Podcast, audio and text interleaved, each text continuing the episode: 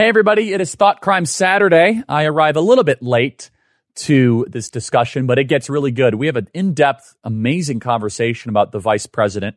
We talk about uh, the young man who burned himself because of the Palestine alleged Palestine Israeli war, not alleged, but alleged Palestine. Free Palestine, said.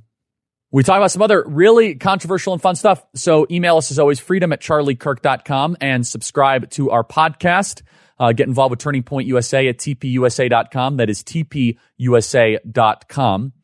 And uh, start a high school or college chapter today. So email us as always, freedom at charliekirk.com. Buckle up, everybody. Here we go. Charlie, what you've done is incredible here. Maybe Charlie Kirk is on the college campus. I want you to know we are lucky to have Charlie Kirk. Charlie Kirk's running the White House, folks.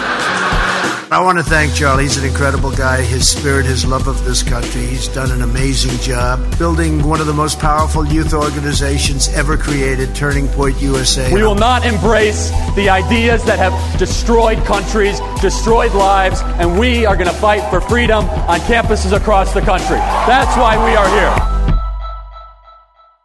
Noble Gold Investments is the official gold sponsor of the Charlie Kirk Show a company that specializes in gold IRAs and physical delivery of precious metals. Learn how you could protect your wealth with Noble Gold Investments at noblegoldinvestments.com. That is noblegoldinvestments.com. It's where I buy all of my gold. Go to noblegoldinvestments.com. This week's edition of Thought Crime. Jack Posobiec here your host, Charlie Kirk, is on his way. I'm here in Washington D.C., where it was a little bit cold today, uh, but we're going to we're going to talk a little bit about some ways that the local residents are using to heat themselves this week on the cold, cold streets of Washington D.C. But joining me back in studio over in warm and sunny Phoenix, we've got Blake and we've got Tyler. What's up, guys? Howdy, Jack. What's up, Jack? You're staying warm. What what what is the weather like? I I, I honestly know it's like 38, and we had a crazy windstorm uh, all all last night, um, throughout the night. So I constantly kept getting woken up in the middle of the night, thinking that uh, thinking that people were like breaking into the house and or or that the kids were running around. So uh, let's just say the Second Amendment was well exercised. Well, it is a chilly 72 degrees here, so that's why I'm wearing a jacket. It's freezing, freezing. Literally got a jacket We had a on. couple clouds yesterday. It was terrible.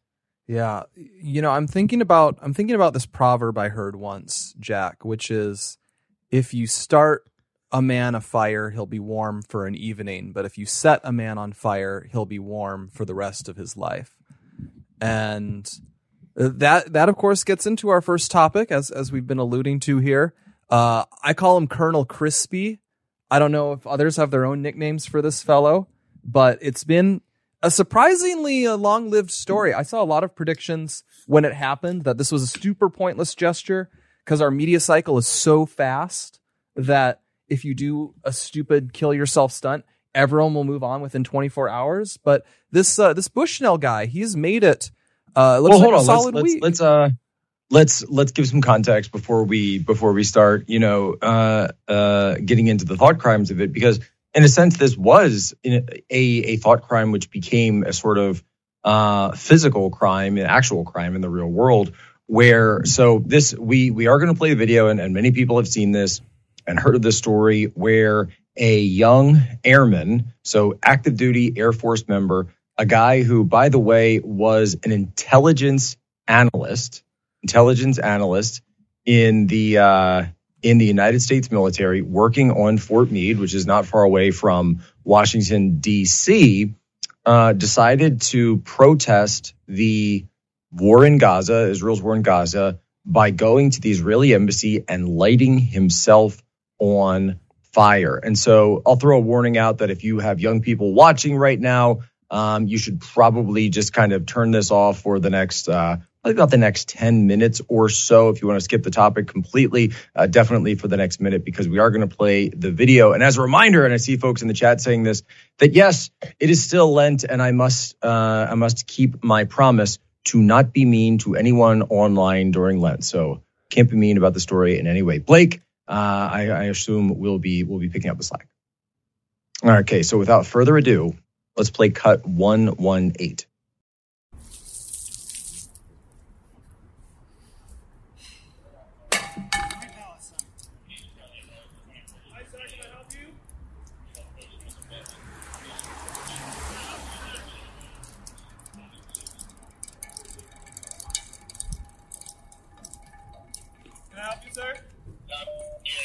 Free Palestine!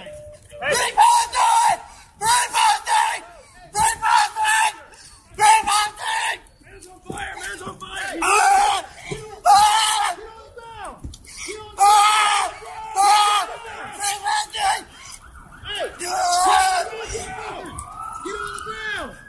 Y- You know, I was watching this with uh, some family members the other day, and they, they did point out it's it's not the best look for the local police to whip out their gun and point it at the guy who's 100% on fire and, and screaming. It d- didn't seem like the most useful response, but it's also pretty un- unusual to run into someone just setting themselves on fire. So I'm not sure what I would do in that. Yeah, you never, you do never know because um, I'll, I'll say this from someone who's run, um, you know, security operations and, and been in the military that it, when you're in a situation like that, you never know what's going to come next. Uh, you don't know if this guy had a, a suicide device on him. You don't know if he's going to get up and start attacking you. You you don't know what's going to happen. And so, if you're a security officer and your job is to protect the security of the consulate or you know just the people who are walking around or the embassy, I think it is the embassy. Um, it you know that would certainly be following the training, and maybe that actually. And by the way, at the same time, protecting the first responder who's going in to try to help because in Washington, D.C., of all places, this wouldn't be the first time that there had been a fire and someone tried to attack the person who was putting it out.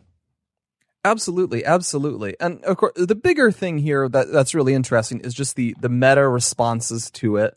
Uh, one of the big ones that happened over the last He few did. Oh, days- uh, I will throw out that um, uh, just for anyone who still doesn't know the story, um, you know, he did end up passing away. So he died from not immediately, but from um, I think it, I think it was actually just just just a totality of injuries later on that evening. He did wait. He didn't die on the spot. No, he didn't die on the spot. They actually got him to the hospital. How did they get it? How did they put him out? I think they had fire Well, you can- extinguishers eventually. Yeah, I don't know. No, no, there is a fire. Ex- maybe we uh, we may have clipped it off. Wait, Um, that's but horrible. is- so he wait he, he was there is a fire extinguisher that did we I forget if we played it or not. But yeah there's um oh okay so we have the longer do you guys want to play clip 119 so this 119 it's without the audio but towards the end of it you can see it has the yeah let's go ahead and play it because at the end of it it has the um what blake is talking about. There's this it's hard to tell. I think it's someone from embassy security who does have a firearm uh, that comes out, and then someone else who seems to be an emergency support that has um, that has the fire extinguisher that's putting them out. So, right, you've got sort of the gun and the person with the fire extinguisher at the same time. Well, if it makes you feel better, Tyler, if you have third degree burns, it stops hurting because you burn away the pain. yeah. I mean, he must have That's been, right. he must have been in a coma until he died, right? I, I don't know. I'm not an expert. on Yeah, he, it's unlikely. It's unlikely he was conscious. He It's very unlikely. I mean, Just- but still, the the excru- excruciating pain of oh, the, oh, they put him out. Wow. Okay, so you haven't seen this video. All right, No, well, I didn't that's, that's why I I'm glad that we're this. that we're I- showing this. I I, I, I right, so you've got you guys you've got police that are showing up. Um, this area, DC, um, does have a lot of police in it as as a regular basis, on a regular basis. I remember when I worked in Capitol Hill, if there was ever an incident, um, there's certain you know problem areas. Obviously, the Israeli embassy has been since you know really since October 7th has been a place that has higher security, higher police presence, just because of the hostilities. Um, and but I remember the you know on Capitol Hill, the police response was incredible. It was like like three minutes, four minutes, you'd have people there.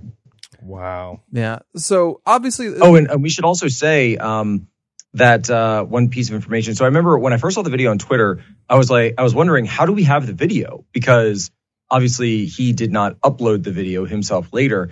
And turns out that when I dug into it, he went and so this guy, full fledged member of Antifa, uh, full fledged Antifa supporter, while currently serving in the military. Um, Blake, I'll have a question for you about that in a minute. Um, but had been had participated in numerous Antifa events in the past, and he was actually an active Twitch user And so this video of himself, and there's a whole other aspect to this that we have to talk about where he actually did this essentially to go viral because he was live streaming to his Twitch account uh, when he killed himself. And that's how we have the video of it. Oh no way. That's well, we've crazy. got. I mean, people live stream everything now. I think we've we're at more than one mass shooting that's been live streamed. So Multiple. we definitely live in the age of one suicide, you know, going as viral as possible in a very macabre way. But man, this. I mean, I can't think of any suicide that's that's gone this big before. Not not like this. well, the last, the other famous guy to self-immolate got on the cover of a Rage Against the Machine album. So maybe this guy will get on the inside of a re-release on vinyl or something. he'll get. But He may. He may end up uh, tattooed on someone's face. Yeah, but so to but to get into the bigger big picture thought crime elements of it. So first of all, one of the funniest outcomes of this after it happened is obviously a lot of people on the left really support the cause Bushnell was killing himself over. And so they wanted to have a positive response. So some people said, uh, rest in power, Aaron Bushnell. Uh, Aaron Bushnell was the guy's name. I'm not sure if we ever said that. And so they say rest in power, which is the same thing they've said about uh, George Floyd, um, Trayvon Martin, a lot of those kind of BLM cause celebs. And this caused backlash because several people were saying you can't say rest in power for Aaron Bushnell because that's actually a, a phrase you should only use uh, for For black for black people who are killed. Now, I will note Aaron Bushnell did become black, but they don't seem to be recognizing that transition. So, for example, we have this image, some random Twitter user. Uh, can we not use this phrase on white men, please? I get the sentiment, but rest in power is historically used to mourn black people who were killed by hate crimes and police. And that's been a somewhat common response. And so there is a very, it feels like something out of a black comedy or something where this guy literally kills himself to get cred with the left and instead they complain about whether you know they're using the right terms in their perpetual you know grievance hierarchy i'm Sorry. I've tried so hard to not laugh this entire time, but it's like it is so out of control, ridiculous. The what they did to this guy afterwards, like the fact that they were questioning. You know i i didn't make a lenten promise to not laugh at people on the internet so i i'm going to embrace it yes he died but some deaths are funny can you? and there's a lot about this death that is funny and it's grim too i wish he had not made the decisions in his life that led to him making this decision becoming the Stay Puft Marshmallow Man. yeah but you know he chose to do a dumb thing in in the service of a cause i will note that is repugnant as well he he did this in like to support uh, palestine in the context of hamas just went and murdered a thousand people and is then throwing this butthurt temper tantrum that israel didn't take this very well and is bombing Well, here's- them and they're all like ah, don't bomb us, Here's an aspect- fair." to ask about this. What are we to make of the fact that this was a guy who, as far as we know, was was not Muslim? So I don't think there was a religious aspect here that that could come out. So I don't know. But what do we make of the fact that this guy is a U.S. Air Force member in the United States who's not directly involved in the conflict? Uh, presumably doesn't have any family members who are involved in the conflict. Yet he's willing to become so radicalized by something that he basically got into online over it. When you don't have people who like, I don't know, live in the region or any of these jihadist organizations that are like literally right there, you know, either operating throughout the Sinai, Muslim Brotherhood and others, or like Hezbollah that are even getting involved. I think the leader of Hezbollah came out and said something like, oh, we're monitoring the situation. And you don't have anybody that's doing things like this in the region. And you get this guy who says, well, I'm going to go viral on Twitch to, uh, to show people how hardcore I am. Well, with the, I will say with the Islamic angle of it, where they're closer to it, they definitely do a lot of suicide stuff, but they can do what's more uh, effective suicide, if you will. You know, they, you do a suicide bombing, you, you wear a suicide vest, you ride on a paraglider to attack a concert full of hippies. And this, you know, you're less able to do that. And I think it also goes against a lot of our moral intuitions. It is bad to do something like that. whereas we do have a long tradition of of protest. And I guess it doesn't immediately get to me what people have different responses to this because my personal moral intuition is that it is not heroic to kill yourself purely to purely as a stunt.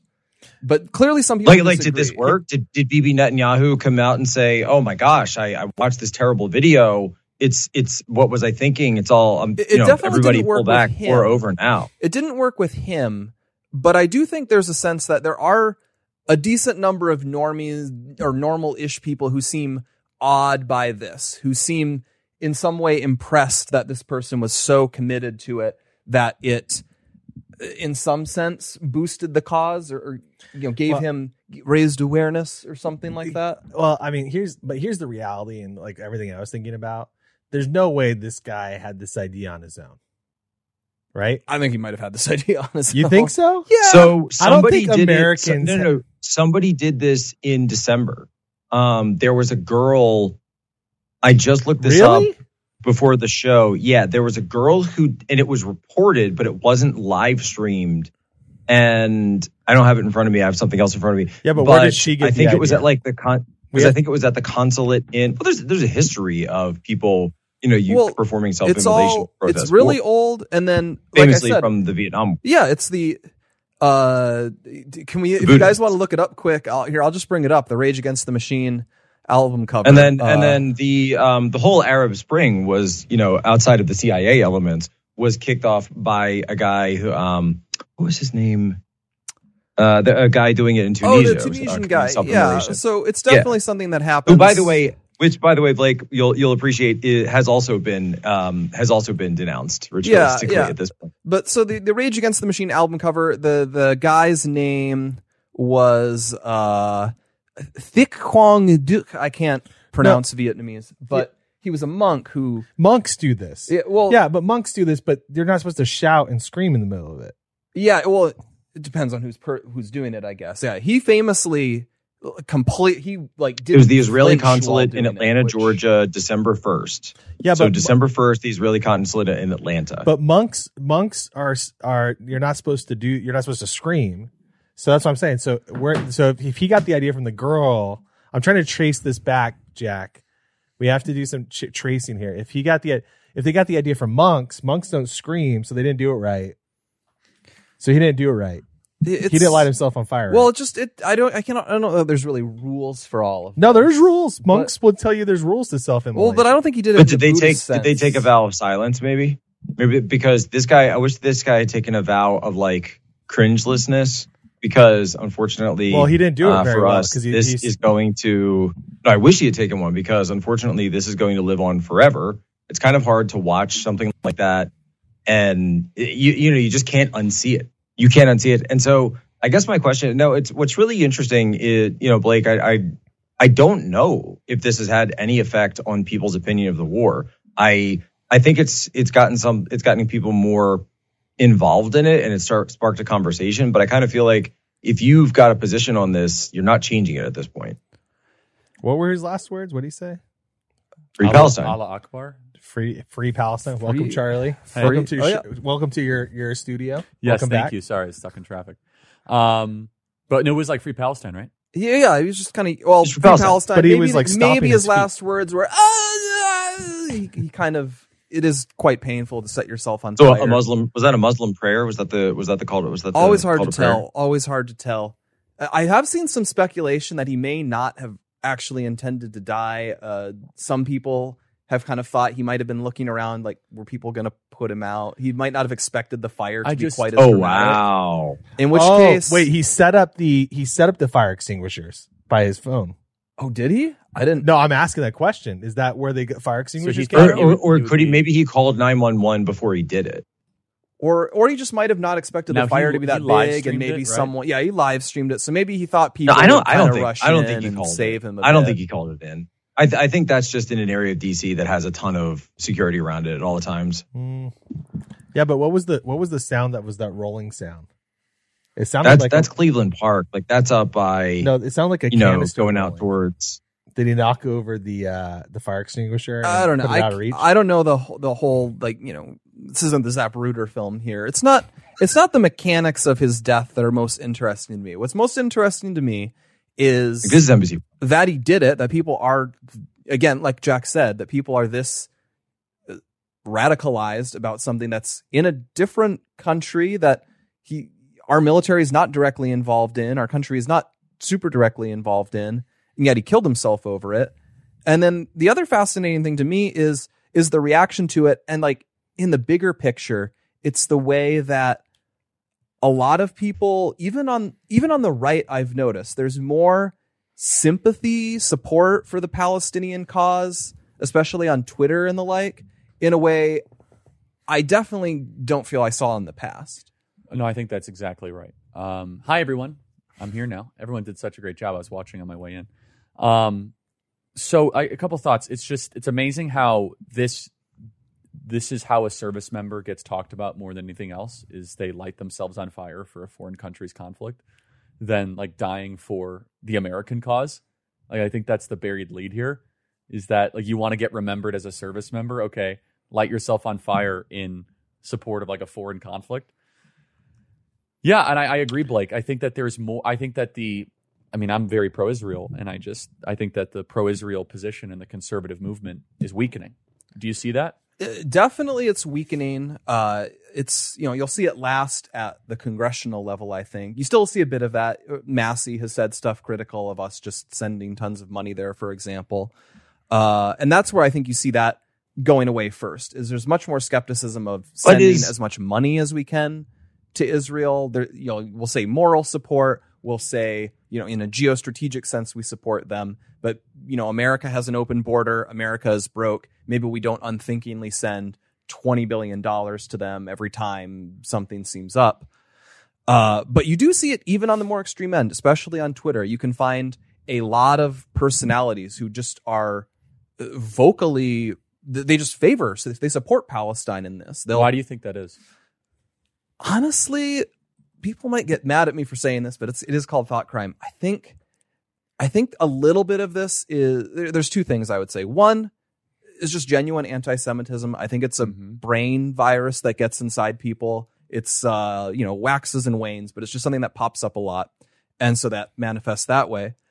And then another thing is it's sort of like it's no secret in America that the left, that Democrats are sort of the they're they're the regime, as we say. They are the prestige ideology. That is what academia is. Yes. That is what elites the are. ruling class Yeah, the ruling class. And so by comparison, the normie, they'll, it's lower status to be conservative. That's just how it is. I'm conservative. It is lower status to be conservative. You don't get as many perks, benefits, and, And- treated as well. It's like solidarity with another group that is the lower status group. That they're the Palestinians. They are poorer. They are weaker. Wait, are you They are are you saying kicked that like around. white rural voters see themselves in the Palestinians? I don't think it's so much white rural No, voters. I'm using that as a yeah, joke exactly. because of the but- MSNBC thing. Yeah, yeah. But no, are you getting that a MAGA voter in Ohio that feels disenfranchised from their government has like weird solidarity with the Palestinian? Maybe people? not MAGA ones, but definitely on Twitter you can find it. Okay, so like a young 26 year old conservative blogger for. So, I mean, I agree. There, there, there seems to be a splintering. Ten years ago, there was like unanimous support for Israel, right, Tyler, in the conservative movement. It was, it wasn't even a question. It's still like ninety five percent. You think you think it's still overwhelming? Yeah, it's like ninety five percent. But Blake, you're seeing something different. I mean, I see it among some influencers. Yeah, well, it's like, you know, Jackson Hinkle is a guy who went on Tucker Carlson's show, and I believe he's a big Palestine supporter. Uh, there's that guy, I- I- Keith Woods, I think. I can tell you- Some guy in Ireland. I can tell, I can tell you why though. I mean, I think there, you know, there's going to. I still think it's like predominant, and that's why we're winning over Jewish voters like incredibly at incredible amounts. But here's the difference: is that you have the same educational problem that we have for all young conservatives that are going through this. So they they're finding themselves as libertarian conservatives. They're anti-war now, which is a big deal. Which is a really big deal when you talk about Israel and like every. I think there's going to be a a natural place to be like, I don't want to send money to Israel. I don't want to go to war.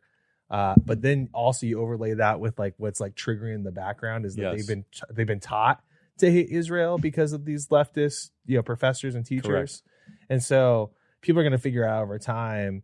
And ultimately, I think what's going to end up happening is that that we're going to, as people age and they become more conservative and they become more family friendly, they also become more friendly to Israel because they understand that, that that's like a not such a bad thing to have friends in the Middle East, right? And like, like again, but most people are going. We're so far detached from foreign policy. I think in modern America, Mhm. where it's it's totally different from the even the 70s, 80s, and 90s, where people had like some leftover foreign policy experience following World War II and Vietnam. I think.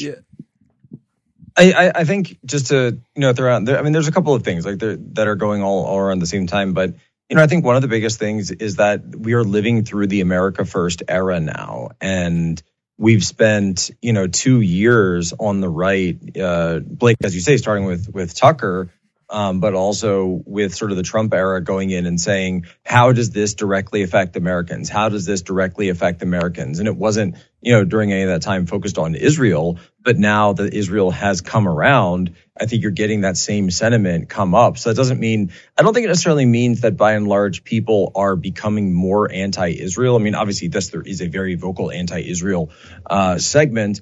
But I just think in general, when it comes from a political sense, that you're hearing people, and Thomas Massie, I think, is reflecting that the most in Congress, that are just sick of foreign wars. Uh, for sure that is definitely you see the reduction in people you see the things why does this have to do with america? Why do we need to spend money there? Why do we need to care about this? I definitely see more of that. But you do see on the edge a group that is just overtly pro palestine No, that's- that's anti legit. israel Yeah. and yeah i Oh, yeah. think andrew said in, said in our chat here he thinks some of it is a sense they've been hoodwinked Hoodwinked. and on Hoodwinked? whatever hoodwinked on Israel, and I kind of get that that there's a sense that you can support Israel, but there's a lot of stuff where if you hear enough about it, you start to feel like you know, it's the classic like oh, Google the USS Liberty thing. Like you know, people if they've never heard of stuff, and sometimes they they get oversold stuff. I think there are some evangelicals who think Israel is like a Christian country or whatever, and uh, it get I mean, it's, It's- it's not without faults. it's not without faults and you know you can learn stuff about it where if you've been fed what's almost this like propaganda level version of it you feel like you've been lied to so yeah, and I just, I mean, I'm biased because I love Israel and I visited twice and it changed my life. And being able to go to the Garden of Gethsemane and see the Garden Tomb in the Old City and go to Capernaum and Hebron, I just, I mean, Jack, you share my love of Israel. So I always have to preface this is that I just, I love the country. I love it in its current form. I was treated super well when I went there.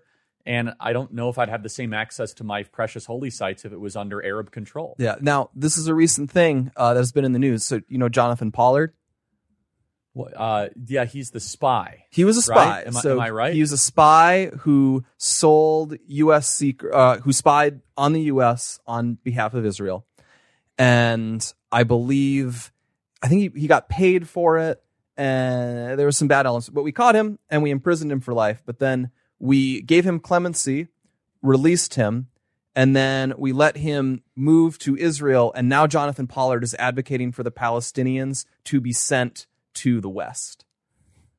And, you, you know, there was a large political lobby So that just doesn't help. it doesn't help doesn't things. help, There, there's, I think, there's often a sense, and like you know, those op-eds that were running that we reacted to, saying like, "Oh, the U.S. should take the Palestinians because that's the great thing to do."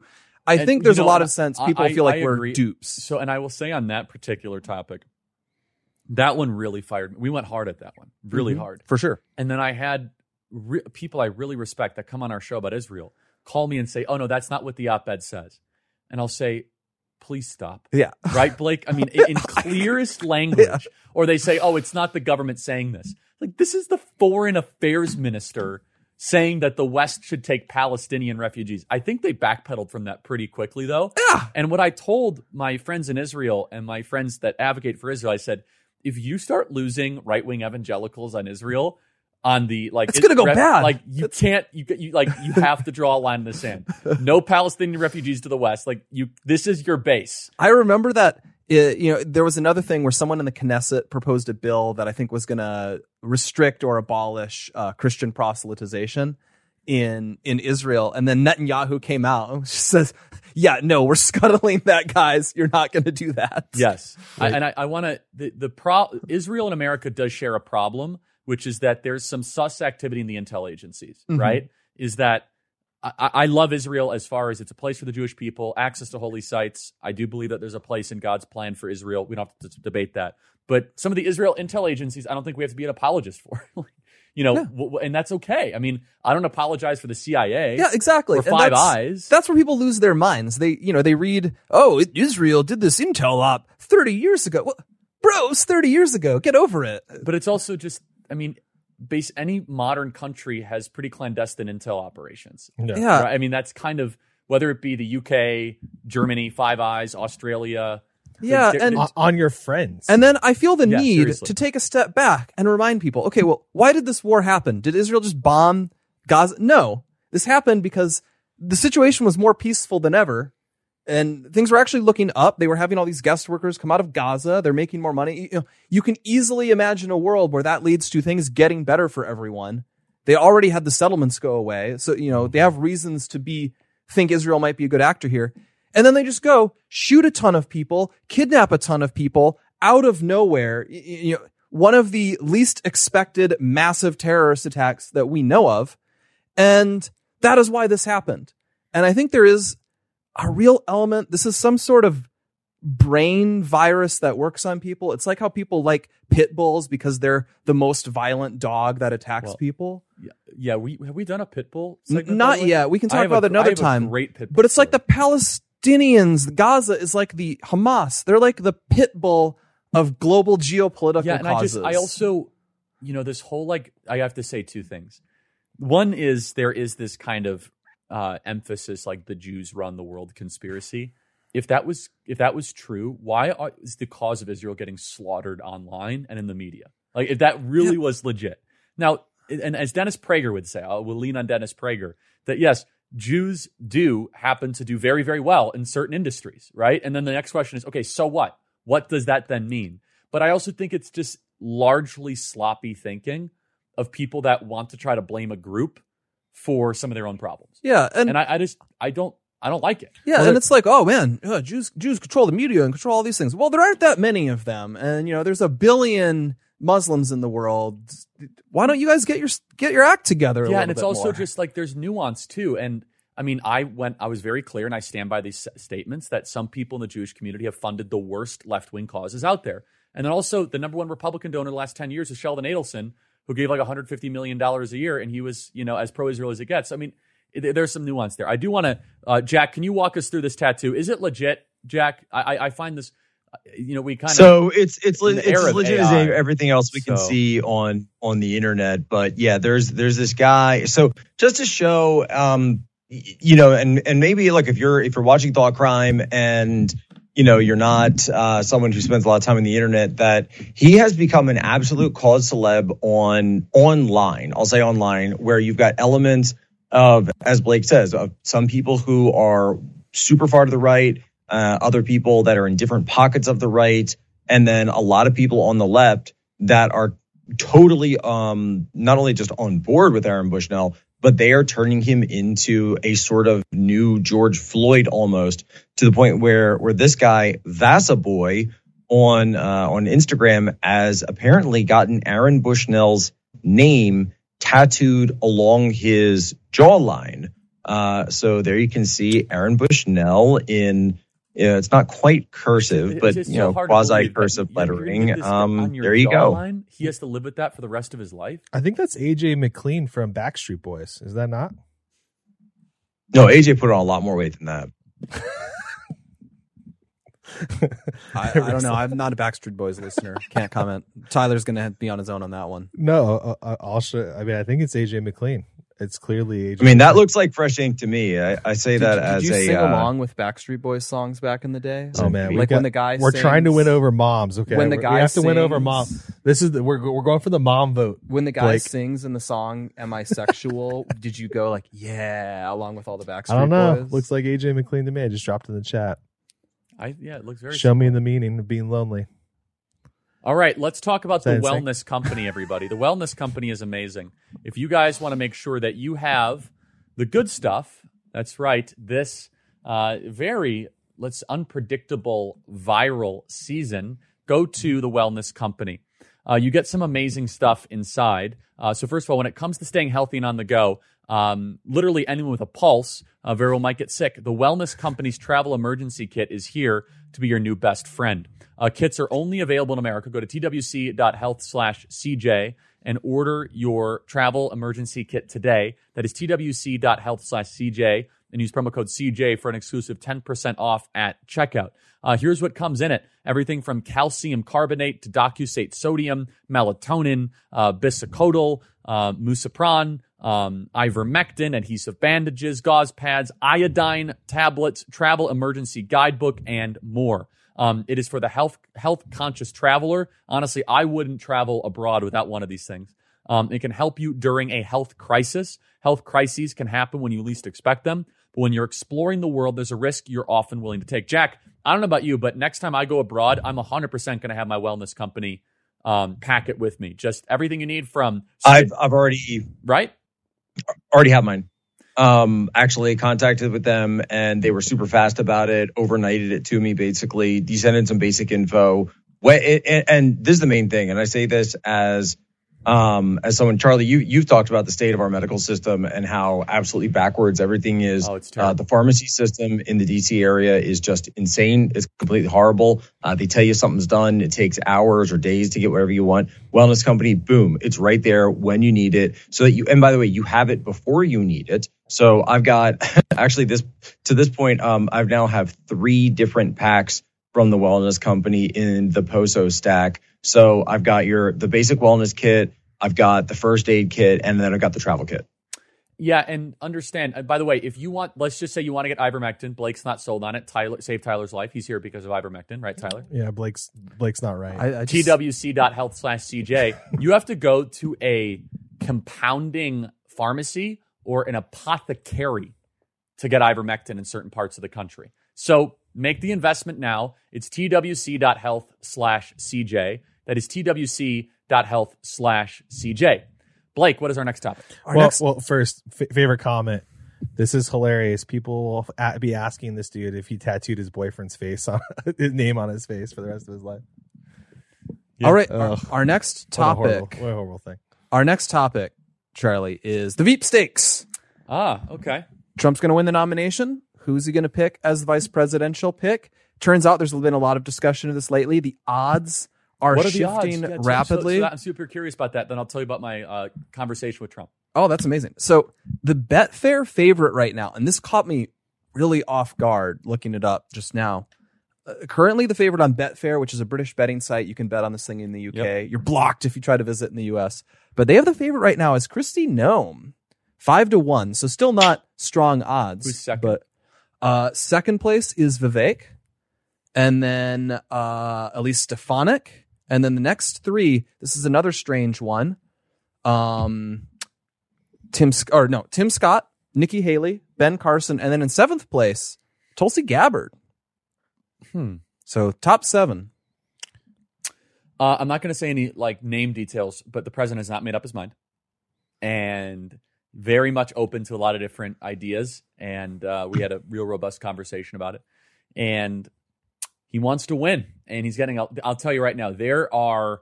Here's what I can tell you: he is being actively lobbied by like five or six different camps on this right now. I'd be shocked if it. And, and the name I Wasn't. the name I think that we should really push for to be in the mix as a finalist is JD Vance. I think JD Vance is a finalist, right? Tyler, do you think that would make sense?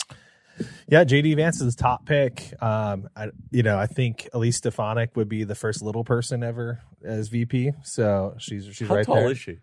I, I, I think she's an LP. She's not know? that little. She's not. I'm gonna look it up. I I'm looking at a picture. No, of I her just right now. saw her She's the other day. She's not that little. She's not She's like No, five she- no. four. What? That's okay as a Five woman. four is a normal height. Li- limb lengthening. Yeah, She just Tanya is Tanya is five three. yeah, but she's okay. Well, I, I mean, So you're saying Tanya should be vice president, Jack? Is that what you're saying? yeah, but Ta- Tanya Uh, has ineligible. She wasn't born in proportions this that- country. I just think I just don't know if that's going to add much to the ticket. I can't believe Jack's calling to Height-wise. amend to override the I, Constitution. I like JD because he's a very thoughtful Well, I did call it communicator overdue. of the America First agenda. He's from a younger demo. He's in, the, he's in his 30s still. I, I have a plan, the perfect plan. Yes. Is it the Ohio switcheroo? The Ohio switcheroo. Yes. You get JD in as SVP, and then you force DeWine to put in Vivek as senator. That's the How do you force move. him? What if DeWine just says no? I don't mind that Gunpoint, deal. whatever. No, I- not I- at gunpoint. no, wrong. this is not correct. Nerf gun, Nerf gun. He means Nerf gun. I- Yeah, I Vivek- mean- so so just you know, we asked our audience on YouTube. Over 124,000 people responded, and Vivek won with 67% of the vote of YouTube. The- now, mind you, that makes sense. YouTube is a lot of young, right, right wing Bitcoin, you know, men. Kind of like crypto. Oh my goodness, Ripple is going to go to ten dollars. Like, no, it's actually still at fifty. I think I want I want Vivek to have a political job before he gets. I love Vivek. I think Vivek would be great. I, I've liked what he said. Do said. I think Vivek helps with independence? I think he helps with a very particular demo, which is late 20, early 30 something, high IQ, professional, college educated millennial men who listen to Rogan, listen to long form podcasting, that kind of RFK demo. I think that Vivek could help with. Do I do I think RFK, do I think Vivek helps with single women? No. Do I think he helps with suburban moms? Probably not. Um, but I do think, and I, also old people love Vivek. Like they love Vivek. Now the question is, do you need Vivek on a ticket to get that benefit? I think he could be a great surrogate Yeah, for the he could campaign. be a surrogate. Yeah. Uh, it, I guess the ship has sailed here. I agree. He could have been a cool guy with the RNC, some sort of role like that. No, he'd be a great U.S. senator. Hopefully, because the you, you- the problem is, is if you lose JD, Well, you got to win the you, that. That happens after the the winning. I understand, but you you lose JD though, like th- then Vivek can become Would be like solid. he'd be awesome because he'd be front face, super popular. We have no one cool in the U.S. Senate. If Well, we no, if it we isn't got clear, a couple people. We got Hawley. He's cool. I yeah, but like even Hawley like isn't Vivek, right? Hawley That's true. Vivek could do things because of the way that he's run his campaign thus far, where it's like he can literally be the front face of opposition for everything that the Democrats do and get away with it. Do you think, Jack, that this VP selection will be the more important? I want to say the most, but one of the more important VP selections of our lifetime. So yes and no. Um, I think that it's it's important because, but for not the reasons that we're talking about. So I think it's important because uh, Trump is term limited to one term. Um, now, uh, as far as we know, he doesn't, at least as of now, intend to declare himself president for life, the way that uh, MSNBC is telling us. Uh, then, of- and of course, MSNBC has has many things to say lately, so we'll see. But no, if you just look at it on on paper, whoever gets the VP nod from Trump on this one, while he's the odds-on favorite to become president, is really launched into contention for being a potential two-term president. So you could take a guy like JD Vance who hasn't even been in office now for two years. The same way Barack Obama was only in office, also from the Midwest, by the way. Um, well, not gonna say Barack Obama was from the Midwest, but a Midwest state uh, where he was senator. That um, he, you know, had only been a senator for two years and then springboarded into the presidency. This is a huge springboard for somebody going forward, and really someone who's going to be that kind of that working, you know, that that working horse, putting the plow to the wheel every single day for the party going forward. That especially a, a young guy like JD, that'd be incredible. But then, as far as the actual electoral benefits of it, I just I'm not seeing it.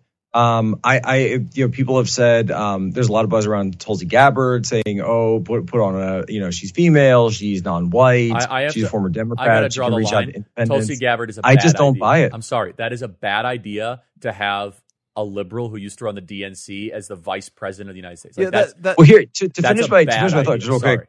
It's I, I don't think any of these ideas She's are going emotional. to pick up votes. I don't think there's any any of the names are going to change anyone's opinion of Donald Trump at this point. It's baked in. People know what it is. They know who they're voting for. Um, pe- no one is going to change their votes based on who Donald Trump picks as vice president. this is this is why I did. I like this is why I liked Tucker Carlson last fall. I would talk about this. I don't think it can work I still anymore. like it. I still I like certain elements of it. I'm worried he's increased potential downside with you know the Russia stuff that we've talked about. Not so much the interview; they were going to complain about stuff like that anyway. But you know him going into the subway system and talking about how great it is that that can get you open to attacks that are just annoying to deal with. The reason I liked Tucker was it wasn't so much that you flip people's votes; it's that you create a vibe, a narrative around the campaign. It would make it oh, you have Trump and you have Tucker. They're both transgressive. They both drive people you don't like absolutely insane. They both are really, you know, they're credibly promising to do big changes and people can kind of trust them to execute on that. And you give a whole energy to the campaign and that can drive your rallies, that drives the news coverage and it increases your turnout and it sort of subtly affects how people view the whole campaign. And that I can see having a positive outcome. But all this stuff that's just, you know, you're going down a checklist and like, okay, well, this candidate is not white, but this candidate is a woman. This candidate's both, but they're not really from, you know, a swing state. They, it's like a committee. You're, you're just grabbing biographical facts about them and trying to get the ideal Veep. I don't think you get many votes that way, and I dislike that. That's what a lot of the candidates feel like to me. Like, like Elise Stefanik. Elise Stefanik. They like her because she's a, a woman, I think, and has said well, nice well, things so about a couple Trump. things. Elise is young. She's a mother. She's in leadership of the House Conference, so that goes some way. She has a legit scalp that has moved donors to really like her when she went after the Ivy League schools. And she has leaned in and capitalized on that. I was just in Palm Beach. And to Elise's credit, she's a smart cookie, Tyler.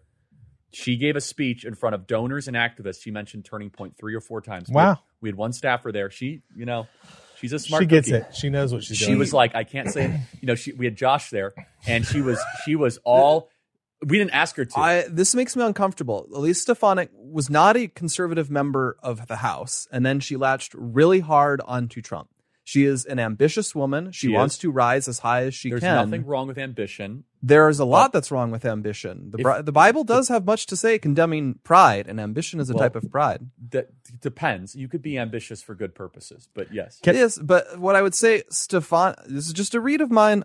Stefanik doesn't give me a 100% trustworthy vibe, fair unfortunately. enough. King David was ambitious. He started. He, he- And King David sent off a, a woman's king of Israel. husband to get Correct. murdered. Bathsheba. N- not a great moment. and in she's ne- she's never been hungry about coming to turning point events. no, that's true. I'm just what I'm saying is a which data is the, point. which is my ruling. That's my ruler. it's a data point, and I've known Elise for a while. Is I'm just saying that at that per- particular venue, she knew what she was doing by mentioning Turning Point a couple times, right?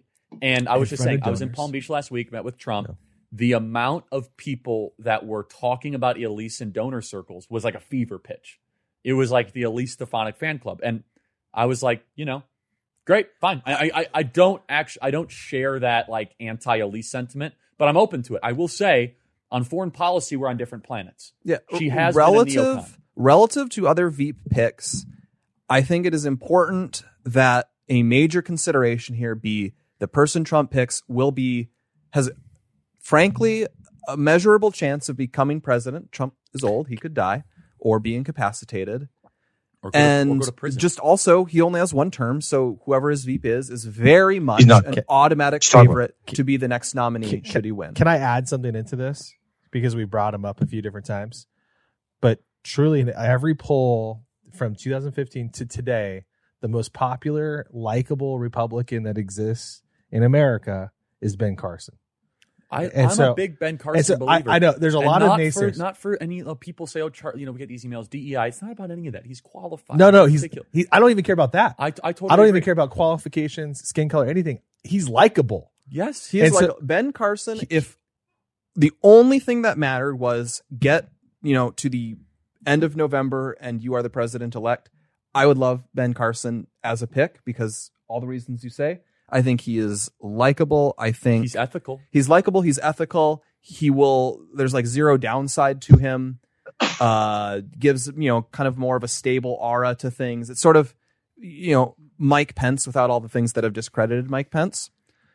But uh, I guess I have to imagine if Ben Carson is president, would he be able to execute on the agenda we want a U.S. president to execute? And he just, I think he's a good guy. I think he'd be great if he were a president in one of those countries where the president is a much more of a ceremonial low activity leader. But I guess this is gonna sound weird. Ben Carson seems lower energy to me. It's hard for me to This is- imagine him just like ruthlessly making sure that a MAGA agenda is carried This out. is the number one thing that people say is that he's low energy, that he's he's not he's, Sleepy is a word Sleepy, people will use. he's timid, he's he's uh but I actually think that that's the balance you need in a Trump run because again, we have to we have to get across the finish line here and Ben Carson next to really anyone the Democrats could potentially put up for VP is going to make the Republican Party look good. No matter no matter what, I can't think of a single person that that would be able to hurt us with a Ben Carson. And and again, this is just like you then you can utilize Ben Carson surrogate wise as a legit him him not being VP. Can you imagine him debating Kamala Harris? Okay, but let's let's go to one number that I think is important. Donald Trump, when he won the presidency in 16, won 81% of evangelical voters. In Mhm. 2020, it was 77%. Do you think Ben Carson could get us back to 81 or above? Yes or no? I I don't see him as super important in Tyler, that realm. you know Yes. the grassroots. I would say up. yes. T- Jack, you know I know that you have some reservations of Ben Carson, but do you hear me out? Evangelical winning over evangelical voters in Wisconsin, Georgia. Do you think we would get above Project 81, above 81, right, with evangelical voters? Because we had a four point dip in 2020. Um, well, well, so here's here's one of the issues, maybe, but here's one of the other issues there that could that could really come back around is does Ben Carson make abortion and and now lately IVF uh, more central to the campaign while President Trump has has as we saw from last week, you know, I think during our show he had a uh, not a tweet but a truth up about IVF uh, at a time where he's trying to not make those central. I think Ben Carson would would have the same effect of turning out the left by making those issues central, which the Democrats want. Okay, fair enough. I do think though that he can neutralize some of the, and it's kind of bubbling up. If you were a left wing op, you would want all of a sudden the right to be talking about COVID again, like some of the kind of COVID skepticism that people have towards Trump. Ben Carson was great on those to- sort of issues. do we have to worry that they'll? Uh, you know, did we did we speak about? I was I was looking. at Did we speak about the the pyramids thing? I think it's hilarious. I think it's funny, but do we worry he could get like they'll just try to smear him Christian as you know, th- nationalist? well, not even Christian national. They'll just try to say he's dumb because what he said about the pyramids. Well, they is will that definitely they were try to built to store grain. They they just were not built to do that. hold on a Though they do give you a free granary in the civilization He- he- games. Hold on. Is it true that there were no hieroglyphics found in any of the pyramids? I feel like I heard that Hold somewhere. on. He It's said true. he said that the pyramid, and I'm, I don't hold to this view. He said they were built by Joseph to store grain. So Or he did I say David? Sorry. Yeah, Tom. Just, yeah. just Joseph. Just Joseph. And I mean, look, Ben Carson is objectively a genius. You could be a genius and believe in a couple things that might be unsubstantiated. I mean, you don't separate conjoined twins and then you call him like, oh, he's a moron. Can can I also say something that's Literal really important brain about Ben Carson? Ben Carson is the only one out of this group that we can confidently say will will not likely run for president in 2028. So that's the question: Is do we want Jack? I'll throw this But to do you. you- Do we Yeah. want an heir apparent, or do we want kind of a bridge placeholder?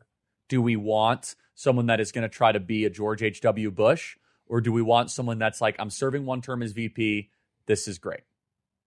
So yeah, this has been my vote from the start, all going all the way back to 2022 on this question. It's something that's it, a name that nobody has mentioned yet, and and it's more of a credibility kind of thing. Where uh, Trump is really making this, and ABC actually had this as a headline at one point that Trump's value proposition for going into 2024 is, uh, "I will be your weapon against the federal government."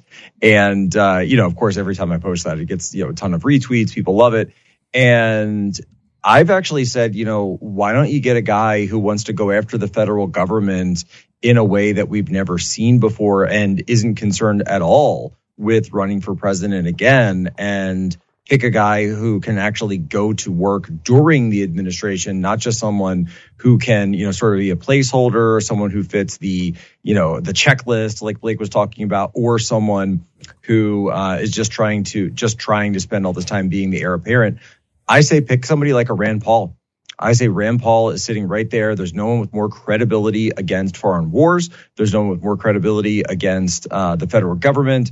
Uh, you turn him loose on the NIH. You turn him loose on the intel community. You turn him loose on uh, the the 702 and the warrantless wiretapping, the FISA system. Uh, there, there's your guy right there. And imagine what kind of administration you would have with that sort of energy being involved. Yeah, and I think that in a multi-candidate race, I think we have to be careful not to try to make the VP the 2028 heir apparent, right, Tyler? I think that regardless of what happens, we need a very robust 2028 primary that doesn't have like the incumbency of the VP. Like that's way too consequential. So from Trump's calculus, Tyler, But you'll have that either way. yeah, but n- not if you have like kind of the. Mo- I don't think Ben Carson is gonna. Maybe I'm wrong. Okay, yeah, right. Ben probably not. Right, but if you have JD Vance, JD Vance would definitely look at that as like I am the heir to the MAGA throne, right? Um, whether that, whether that's Trump's intent or not, right? And so these are all things that Trump has to consider. So Tyler, what who would be the worst pick? Not the worst person. They speak at our events.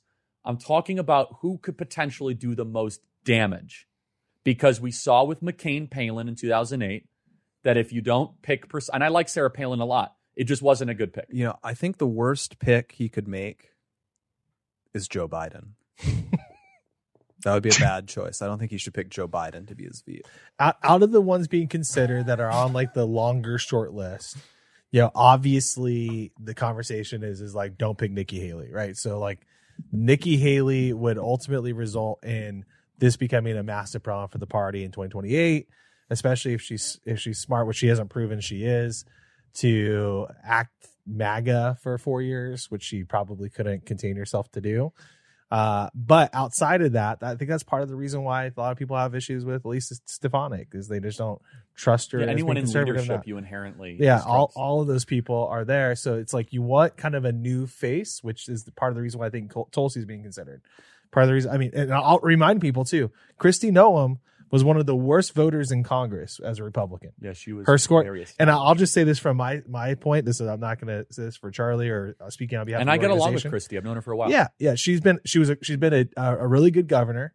Uh, I don't know if she, I put her in the great category, but a good the governor. trans thing was no good. Yeah, the, a good governor. Even- she even- was one of the worst congressmen that we had. Congress, And even on COVID, which is the main reason she rose so quickly, it's just that the South Dakota legislature didn't pass anything. Well, it's also that the state is socially distanced by default. Yeah, yeah, exactly. You know, I left and half the population was gone. No, the I only know. one was left who was it takes 45 minutes So- to find your neighbor. Yeah. Uh, on JD Vance, I like Vance. You like Vance. We, all of us here Vance. love Vance, and Trump he's, he's Vance. great to us. Sounds like Trump Pence. Is is Vance a great politician? Because all I'll say is He's a great person. I'm sure he is.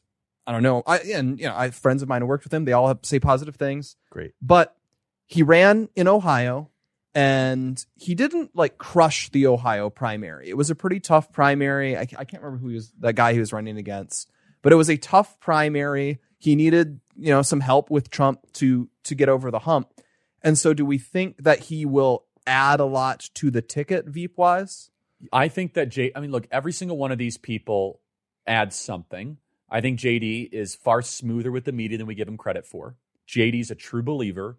He is the closest that he that if there was someone like who's who's more in the mold of what Turning Point believes, JD is as close as we get in like American government. Like, I mean, seriously. Yeah. Um, he he showed us some real bona fides in Munich, Germany, at that conference, while being contrarian and being very agreeable in the way he did it. Right. He also he's incredibly polished. He has a high IQ. He went to Yale, which you know we don't necessarily like, but he he. But I'm saying though that he has a law degree from Yale, served in the military, checks a lot of those boxes, serves in the heartland. But I will go back to the age. You have Cami, Joe Biden, Trump, and you have just a younger face. I do think that if there was a pick, I would think less in terms of, oh, black voter or female, and more in terms of younger and older contrast. That's actually, I think that actually strikes more But of a. age is good. What I like is, like I said with Tucker, narrative. Who is strengthening the themes that make a person want to vote they for hate Trump? JD a lot. the media does. That they do, and I could just see, and you know, you can see it pushing their buttons where they'll just like they won't be able to help themselves, and they'll come out and they'll say, two white men on a ticket. What is this? A year where America was still a great country? Well, well, and don't forget that JD Vance also is somebody who has a ton of name ID because of the book, because of the Netflix movie, that's right. and the fact that I believe, uh, which I know we're going to be talking about it in a minute, he represents the white rural rage. Well, and think about this too. And th- here's the other point that's really important. So, like, let's look. Let's look at the legit. So, Charlie asked the question: Who's okay? Basically, right? In my book, who's okay is Ben Carson, J.D. Vance, Byron Donalds, and throw Vivek in there. But I don't think Vivek has a real shot. So, but let's throw Vivek in there. My here's the reason why I agree with a lot of people that the slow thing to not not pugnacious enough thing on, on the front with Ben Carson, just slightly under that. So if you got to break it down, I think Byron is a better pick than Tim Scott because Tim Scott gives you what Charlie said is like you've got Chamber of Commerce That's influence too Elise much. Stefanik-ish Totally. type mold, right? So you have Elise, you have Tim, you have you know really bad former Congresswoman uh, Kristi d- decent governor Kristi Noem that really doesn't add anything to you. But so it comes down to me. It's like okay, JD and Byron both similar ages. Uh, That's right. young. They're, That's why they're I like about Byron. about my age. They're a little older, I think. the, the thing with Byron is you would But need Let, let Tyler finish. Well, Let I, Tyler finish. let me just say this on Byron. So then the question then becomes which which is less tricky out of the two? Which like what what gives you more? I like just from a marketing standpoint, Trump Vance sounds a lot like Trump Pence. It's real easy. But here's more important. or the Donalds. the, the you have the Don- and then Charlie said you have the Donald. So you have Trump, you have Trump Vance like, uh, replacing Trump Pence, and then you have the Donalds. So Donald Trump and Byron Donalds. But here's, No, you know what you do with that, by the way. You, do, you, do, you well, do. I, I, I was just gonna say Donald here's the Trump. here's the difference because I'm taking forever to get to us. J JD speaks Midwest. We have to win Wisconsin. Amen. We have to win Michigan. He's right over the border. He's the only. He, he makes the most sense. that is why I do bring up the politician question is because Vance did win. I, I agree. He is totally turning point. I agree with him on Rather every issue. convincingly, won by eight But points. He won. Well, he won by eight points. I but guess a good candidate. Blake. in Tim the Ryan's context, a good candidate. He came out of was an- nowhere. it was an open seat with a retiring Republican in a year where we didn't get the red wave, but you know, Hold we on, did Tim make. Ryan's a good candidate though. He had a lot of money. He's the Rust Belt Name guy. ID. That wasn't a two or three point race. I think Name it ended up ID. being six or eight points. if I'm Well, I mistaken. guess what I mean is he uh, underperformed Trump, but still, I mean, so. Let me check what how Ohio did. in J- tw- JD was Trump hated by the Ohio by like eleven and twenty. That's what I mean. So Trump won Ohio, Of course also he- by eight in 2020. Can, can I? Can I? bring- 2020 22 was more in our favor overall because you know we won the House, and yet so if Vance only won by eight, he underperformed Trump in But Ohio. against a very good candidate who was an incumbent congressman who had a district to run, and he raised a lot of money. a and massive. He was like the Tim- most popular Democrat. Tim Ryan was like he was He- running for senate. since Ryan he was ran well for sure. I guess I'm just saying if we're looking at this as he has special political appeal, I'm not sure that Vance has proven he's really dominant. To But as a but the- contrast, is that what you want? We've VP, mentioned right? Ron Ron Johnson several times. What Ron Johnson has done in Wisconsin is a lot more impressive than what Vance Yes, did so, in Ohio. So Ron Johnson is not in the running for a couple reasons. Number one, they don't think the way we do about Wisconsin. Number two, you lose a Senate seat. Like you just you lose a Senate seat. And we learned the lesson from Alabama. With, bad to You do don't that, do yeah. that. Like that's a bad idea. Don't make your VP or a cabinet secretary where you lose a Senate seat.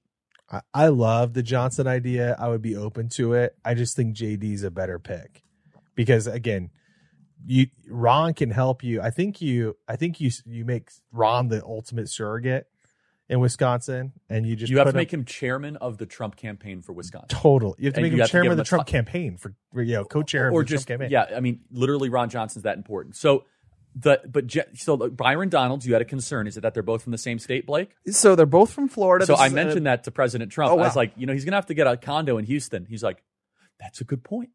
And so, how would that work with his congressional seat? Would he have to give up his You, congressional he seat? would because you have to be a resident of the state you of you represent. Which you don't can have hap- to be in the district. You have to be in the state. Yes. So then, if he were So to get a condo, Trump would have to move, or you'd have to resign. Trump, and Trump move. will not move. That's exactly what I mean. It's just it's not in Trump's character Well, Trump- to Trump even though he has all these residency, properties. yeah. So so then Byron would move to Houston or or like to Georgia and lose his congressional seat. He would have to. I believe he would have to resign. You Further must shrinking the our House state. minority majority and him losing a very popular Collier County deep red seat. I, I think Trump would just take residency in New Jersey. No, I don't at all. I suppose I think Trump is one- in, he's enjoying paying zero this- percent tax and like he's got all of his businesses in Florida. I don't think that's going to happen at all. Oh, with the oh the truth, the truth With money. the truth deal, he wants to pay money. eleven. per- he wants to pay eleven percent New Jersey income tax with the truth social the truth money keeps him in Florida. Truth is about the D-SPAC and is supposed to like the is going to go. He's going to like make four billion dollars. He wants to have zero percent income tax. Now maybe Trump goes to Vegas for his Trump hotel there and It- takes that's, up that's residency what in it, uh, Nevada. I will Oh, admit oh. this annoys me. Yeah, but that's this not his- annoys me a little isn't he bit. Oh, owns it zero percent income tax. It annoys me a little that bit his- oh, that Trump yes, the Trump Yeah. hotel. Trump could easily move. He could still sit in Mar-a-Lago as much as he wants. It would be easy for him to do it given the range and the fact that he's not representing anywhere, but it's just not in his character to do that pain in the butt thing. Trump will to- not move Flor- out of Florida. He just won't move out so, of Florida. So, so therefore, he didn't live in Florida so when he ran last so therefore, time. it- Byron would have to sacri- forsake his House seat, which would then further shrink our House majority. It's a bad idea. Yeah, I don't And love specifically, he would have to give it up, I believe, while running because And- he'd have to. No, no, I don't no, think that- we touched on this. So That's well, that's an interesting question. like The- Ron Johnson, at least he Can- doesn't have to quit till wait you for win. the for the chat, just so everybody has. No, no, I think you, it's while he's running, Blake. you can't be president and vice president coming from the same state. yes, Yeah. but that means that he has to get all this sorted out before that the electoral he does. college That, well, I was saying. Ron Johnson wouldn't. Ron Johnson no, no, could of just course, run but on the Byron ticket. would have to like Byron, I think, resign would have his to quit. seat Yes, and buy a condo in because Texas. exactly. And, And so so everyone knows this the Twelfth Amendment, right, to the Constitution, if I'm not mistaken. Yeah, but they're, I mean, but they're not worried about that because they can replace Byron with anybody because of DeSantis. Yeah, but well, first of all, it's not an appointment, right? It's a special election usually. Uh, it The governor on the appoints time. Senate seats. The, Oh, I guess it would be because it would be. Twelfth Amendment, yes. well, it yeah. might be too close to the election, so it would be. Oh no, I guess they would have to do a special election. that's yeah. They have, they have to do a spe- It would be a mess. It would create a mess. And by the way, our House majority is like yeah. two Well, people right so now. the funny thing is, by the way, So the exact specifics are: it's not that you can't have a president and vice president from the same state. It's that electors cannot cast their president so and vice all president the Florida vote. electoral votes would be null exactly. void. So in theory, That's really we could win idea. in a landslide. That let's like then- not even get Yeah. near this. Like we finally turned Florida into a deep red state, and we're finding a way to like royally put this into jeopardy. That's Yeah. a bad idea. Now, I guess what you could do is, in theory, you could really stretch the limits of this. You could run. If you get the landslide, it doesn't matter. And then if it is close enough after the election, but before the electoral college meets, you quickly have Byron Donalds No, they somewhere they would else. sue and they would say that the electors were actually elected under the pretenses that they were in the same state, Ooh, wow. right? And We're getting in layers like and layers. Laurence Tribe Oh, would file that we- lawsuit. Oh Yeah, yeah, we oh, don't- we yeah. don't wanna let's mess not around. let's not give them any any rope here. No, but I like that- Wait, are you saying that they wouldn't? No, they wouldn't wouldn't- certify. They, they- would not certify. The wouldn't- Democrats would not live up to the rules they play for us ever. So, in closing, here we've gotten almost nowhere on the Veepstakes. So, Jack, all that being said, who do you like? Rand Paul. Okay, that's not going to happen. Who? Who do you say? So Rand Paul. It's not going to happen. well. I, I, I think it's interesting, but that's he's not in the running. By the way, Trump and Rand Paul are like kind of like arguing right now. Okay, uh, let's uh, let's pick each. Let's each pick A, a one great of reason to pick him. of the top seven, we'll repeat the top seven and we'll each pick one from that. How about? So the top seven that we have are uh Noem, Donalds, Eh. Gabbard, Tim Scott, Vivek, DeSantis. Uh is that so did I miss one there? So if I were Yeah. to say my sm- who I think Trump just kind of based on everything, I think that Elise, Byron, and Tim Scott and JD seem to have the most chatter in Trump world. okay. Tim Scott would be such a mistake. So tell us why. Look, I, I we call him all the time the Chamber of Consultants. Tim Scott, you saw how much gravitas he had in the in the run for president. Nobody likes him. He basically is just like I look at Tim Scott, I just see him just as like a smiling guy, just like standing by. But he is literally a puppet of the Chamber of Commerce. He is and why so don't tied we in. like that? Well, we don't like that because the U.S. Chamber of Commerce is going to have This is the, if you want to set up like an HW Bush situation again, and, and, by no means do I think Tim Scott is nearly the political animal that HW Bush was. That's part Not of the even reason. close. That's part of the reason He, why he wouldn't assume control of the CIA. But it's more. It's yeah, right. He just would. The I'm former sorry. chair of the RNC turned you know CIA head. So I, I mean, he's not that guy, but he is a puppet for the pe- types of people who are like HW Bush, and that's bad enough. And so you just got to say no to that. And and and and personally, that's uh, why I kind of have questions about uh, Kristi Noem. That personally, that's why I have questions about Elise Stefanik. Personally, that's why I have questions about some many of these other picks. So when it comes down to it, that's why Byron is probably the a little bit arm's length from all that stuff. JD for sure is he's his own man. We've known him. He's he's his own guy, and uh and yeah, that's where we're at. I just feel for the reasons people want to pick Tim Scott, you should just pick either Donalds or Carson instead. Okay. You Well- mean for we want a black? I think. I mean, I think. president. I don't think we should kid ourselves. That is a major reason all three of those guys are being considered. And of those three, I think Tim Scott has the most strikes against him. Obvi- the biggest strike is South Carolina can't be trusted. There's something wrong with it. I'm sorry to any listeners in South Carolina. It does. Something's have a, off. It does have a bad track record in modern politics. It's, it right? doesn't have, or in you know older politics, it didn't have the best track record. John either. C. Calhoun. Uh, secession. Yeah, I mean, and, and the au- the authorship of of the defense of slavery. Let's I actually think there's another name that's that's tell us. Yeah, no, let's go to wild off the wall name. We all have to not. Jack kind of already did this around Paul. Give us an off the wall name. So there's a congressman in Georgia who we really like a lot, uh, named Mike Collins, who is like truck driver, born and bred, uh, businessman.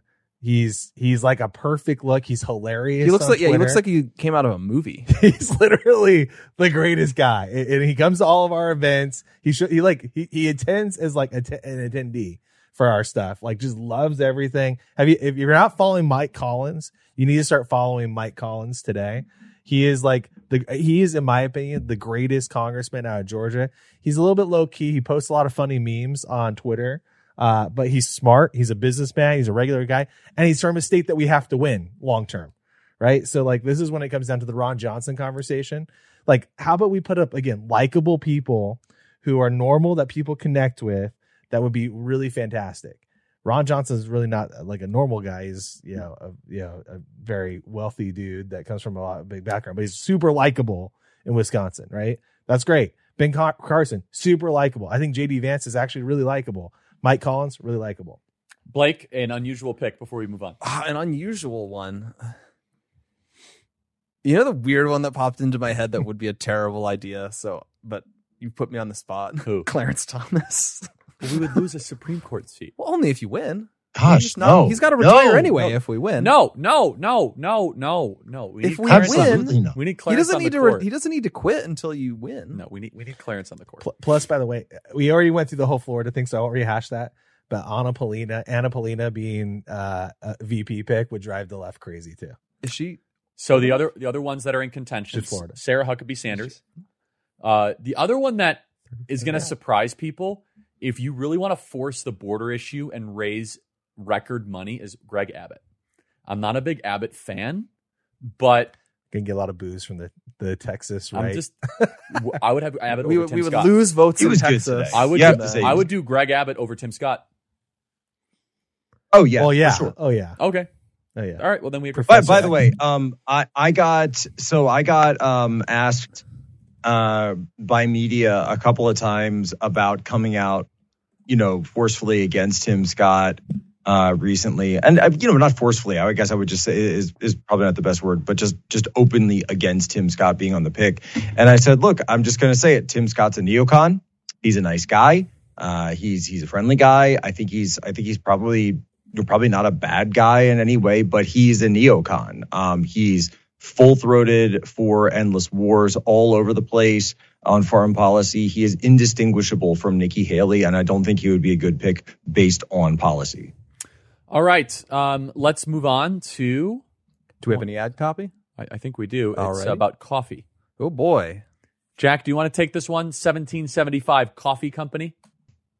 Uh, It's I don't here. think I have that. Yes, it's right there. On a scale of one to ten, how, okay, please let's not swear. I don't know why they swear. It. I can't. th- this is not. This is not good. This is thought crimes, not foul Oh, mouth. Jack crimes. can't do that. He's uh.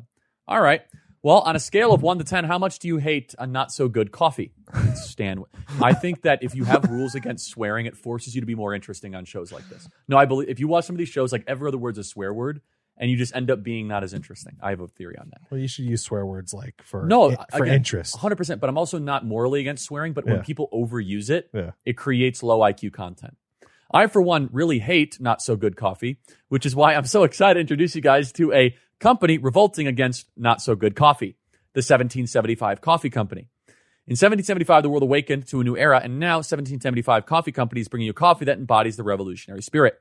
Crafted with the passion and precision, our beans, their beans, are ethically and exclusively sourced from the finest coffee farms of Bolivia. 1775 Coffee Company's farm to cup journey um, ensures the highest quality, authenticity, and sustainability from start to finish. With each sip, your palate will recognize and appreciate the dedication and passion that goes into crashing this, uh, crafting this single source brew. 7075 Coffee Company takes pride in offering customers a truly exceptional coffee experience with their premium coffee collection. But their dedication to this revolution extends beyond the realm of taste. Safeguarding freedom of speech is critical right now. That is why 1775 Coffee Company has joined forces with Rumble in defense of one of our most fundamental rights, freedom of speech. Coffee that's sure to awaken all senses, including the sense of freedom. Um, go to 1775coffee.com slash thought crimes with an S and use promo code thought crimes with an S for 10% off at checkout on your first order. 1775 brewed to perfection, crafted with revolution. Um, and that is it. Wake up and taste freedom. Wake up every day. Uh, you will love it. Uh, okay, let's go to the next. Uh, let's go to the next topic. The next topic is crucial to our discussion of the vice president and everything else. It is white rural rage. We have to play the tape. So we have to play the tape. Do we have it, Ryan? The tape? Because I, I think that this is being misunderstood a little bit. the The way that on social media they're saying, "Oh my goodness, MSNBC panelists called," you know, no, they wrote a book about it. That's what this is. That that's the key. This is a published book where they have a. These are professors. This you know, I don't know if these guys have a romantic relationship or something, but they're sitting awfully close. To it's got the Mansion Romney thing going. And, and even Mika was a little taken back by this guy. even Mika was like, all right, that's a little too hard. Play cut 120. White rural rage, the threat to American democracy. And Tom, I'll start with you. Uh, why are white rural voters a threat to democracy at this point? I mean, we lay out the fourfold interconnected threat that white rural voters pose to the country. First of all, and we show 30 polls and national studies to demonstrate this. So we provide the receipts in chapter six. They're the most racist, xenophobic, anti-immigrant, anti-gay geodemographic group in the country. Second, they're the most conspiracist group. QAnon support and subscribers, election denialism, COVID denialism and scientific skepticism, uh-huh. Obama birtherism. Third, anti-democratic sentiments. They don't believe in an independent press, free speech. They're most likely to say the president should be able to act unilaterally without any checks from Congress or the courts or the bureaucracy. They're also the most strongly white nationalist and white Christian nationalists. And fourth, they are most likely to dis- excuse or justify violence as an acceptable alternative to peaceful public discourse.